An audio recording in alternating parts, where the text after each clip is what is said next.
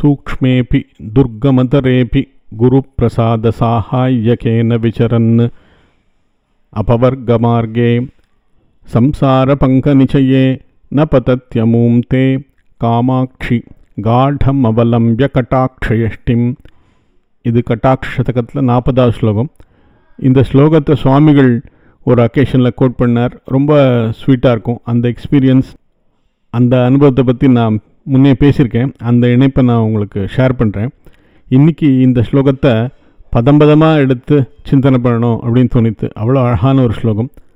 அபவர்க்க மார்க்கம் மோட்ச மார்க்கம்னு ஒன்று இருக்குது அப்படிங்கிறது நம்ம யாருக்கும் அதிகம் ஞாபகம் வரதில்லை நல்லா சம்பாதிக்கணும் சாப்பிட்ணும் லைஃப் என்ஜாய் பண்ணணும். நல்ல ஏதாவது கஷ்டம் வந்தால் அந்த கஷ்டத்தை போகிக்கிறதுக்கு என்ன உபாயம் உண்டோ அதை தேடுறோம். இப்படி தான் எல்லாருடைய லைஃப்பும் போயின்ட்டுருக்கு. ஆனால் முழுக்க இந்த சம்சார பந்தத்துலேருந்தே விடுதலை அடலாம் அதுக்கான காரியங்கள் சிலது பண்ணணும்.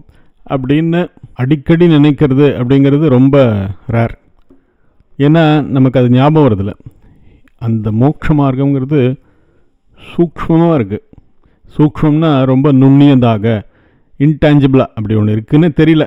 அந்த மாதிரி இருக்குது அப்படி யாருக்காவது தெரிஞ்சு அந்த மார்க்கத்தில் போக பார்த்தாலும் துர்கம தரேபி அந்த பாதையில் போகிறது அவ்வளோ கஷ்டமாக இருக்குது ஆனால் குரு பிரசாத சாகாயக்கேன விசரன்னு.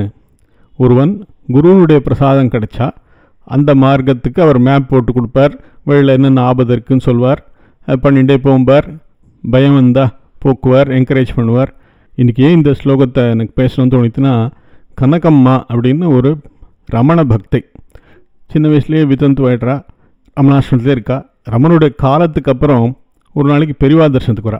பெரியவா இப்படி உட்காரு அப்படின்னு சொல்லி பெரியவா மற்றவாளுக்கெலாம் தரிசனம் கொடுத்துட்டுருக்கார். வரவாள்லாம் எல்லாம் கஷ்டத்தை சொல்கிறா பெண்ணு கல்யாணம் ஆனோம் இப்படி பல விதமான கோரிக்கைகள். பெரியவா எல்லாருக்கும் ஆசீர்வாதம் பண்ணுறா அவள்லாம் போனா விட்டு இந்த கனக்கம்மாவை கூப்பிட்றா. கூப்பிட்டு ஏகாந்த வாசமோ அப்படின்னு கேட்குறா அந்த அம்மா தனியாக ரமணாசிரமத்து பக்கத்தில் ஒரு இடத்துல இருந்துட்டுருக்கா. ஆமாம் அப்படின்னு சொல்கிறா வேதாந்த ஸ்ரவணமோ? அப்படின்னு கேட்குறா முருகனான ரமணுடைய பக்தர்கிட்ட அந்த அம்மா வேதாந்த ஸ்ரவணம் பண்ணிட்டுருக்கா. ஆமாம் அப்படின்னோடனே பெரியவா சுயம் பார்க்கமோ அப்படின்னு கேட்குறா இந்த அம்மாவுக்கு அவ்வளோ சந்தோஷமாயிடுறது அப்புறம் வேடிக்கை சொல்கிறா நான் ஜெகத்குருன்னு பேர் அத்வைத்த மடத்தில் ஆச்சாரியன்னு உட்காந்துருக்கேன் பார்த்தியோ இப்போ? அப்படிங்கிற. அதாவது வரவாள்லாம் அவ சம்சார கவலைகளை தான் இங்கே சொல்கிறா அப்படின்னு சொல்கிறா இதில் என்ன மெசேஜ்னால் நீ பண்ண வேண்டியதை பண்ணிகிட்ருக்க ரொம்ப பாகியசாலி அப்படின்னு அவ்வளோ அழகாக அந்த அம்மாவுக்கு அவ்வளோ புலகாங்கிதம் அடையும்படியாக நீ இதே வழியில் போயின்று அப்படிங்கிறத சொல்லி கொடுக்குறார். நாராயணையர் ஜானகிராம மாமா அவளுக்கும் பெரியவா சுவாமிகள்கிட்ட பக்தியாக இருந்துக்கோங்கோ அவர் சொல்கிறத கேளுங்கோ அப்படிங்கிறத சொல்லி கொடுத்து அவள் ரெண்டு பேரும் ரொம்ப ஆனந்தமான ஒரு வாழ்க்கை வாழ்ந்து அவளும் இந்த சம்சாரத்தில் தான் இருந்தா. ஆனால் கிட்டத்தட்ட தொண்ணூறு வயசு ரெண்டு பேர் இருந்து சுவாமிகள் மூலமாக பெரியவாளுடைய அனுகிரகத்தை பெற்றார்கள். அதெல்லாம் பார்த்து அது ஞாபகமாக இருக்குது அதனால் இந்த ஸ்லோகத்தை சிந்தனை பண்ணணும்னு தோணித்து குரு ஒரு தெளிவு கொடுக்குறார். பிரசாதம்னு தெளிவு. குரு பிரசாத சாகாயக்கேன அவர் இப்படி ஒரு மார்க்கம் இருக்குதா? உன்னுடைய கஷ்டத்துக்கெல்லாம் ஒரு விடிவு கிடைக்கும். நீ இந்த மார்க்கத்தில் போ. அப்படின்னு ஒரு சொல்லி கொடுத்தோடனே குரு பிரசாத சாகாயக்கேன விசரன்னு போயின்னு இருக்கும்போது சம்சார பங்க நிச்சயே. சம்சாரம் என்ற சேற்றில் வழுக்கி விழற வாய்ப்புகள் நிறைய இருக்குது இல்லையா?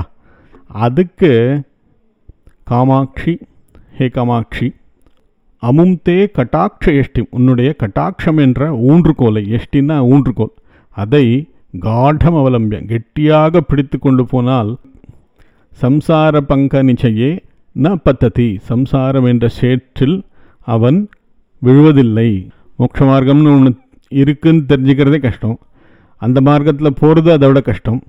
அப்படி குரு கிடச்சி அவர் அந்த மார்க்கத்தை பற்றி சொல்லி கொடுத்து அந்த மார்க்கத்தில் போகிறதுக்கு வழி காமிச்சு போயின்னு இருந்தாலும் வழிக்கு விழறதுக்கு வாய்ப்புகள் அதிகம்.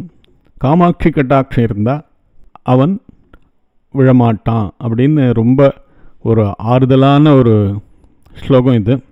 நாராயணத்தில் தொண்ணூற்றி ஒன்றாவது தசகத்துலேருந்து தொண்ணூற்றி ஏழாவது தசகம் அடிக்கடி படித்து அந்த அர்த்தத்தை மன்னம் பண்ணுங்கன்னு சுவாமிகள் பக்தர்கள்ட்ட சொல்வா. அது பக்தியினுடைய பெருமையை சொல்கிற தசகங்கள். அதில் தொண்ணூற்றி ஒன்றாவது தசகம் முதல் ஸ்லோகம் ஸ்ரீகிருஷ்ணா தொத் பதோபாசனம் அபயத்தமம் பத்த மித்யார்த்த திருஷ்டேஹே.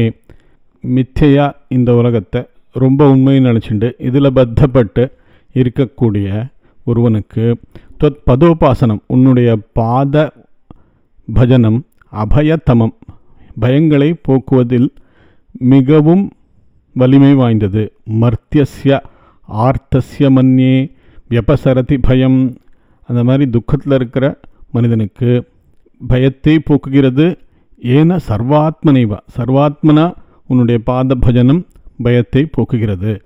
எப்படின்னா எத் தாவத் தொத் பிரணீதான் இக பஜன விதின்னு அதாவது இது உத்தவ கீதையோட சாரம். இந்த தொண்ணூத்தொன்னுலேருந்து தொண்ணூற்றி ஏழுங்கிறது உத்தவனுக்கு பகவான் பண்ண உபதேசம். அதனால் நீ காமிச்சு கொடுத்த இந்த பக்தி மார்க்கத்தில் போய்கொண்டிருப்பவன் உன்னுடைய பஜனத்தை ஒருத்தன் பண்ணானால் ஆஸ்திதோ மோகமார்கே தாவன்னபி.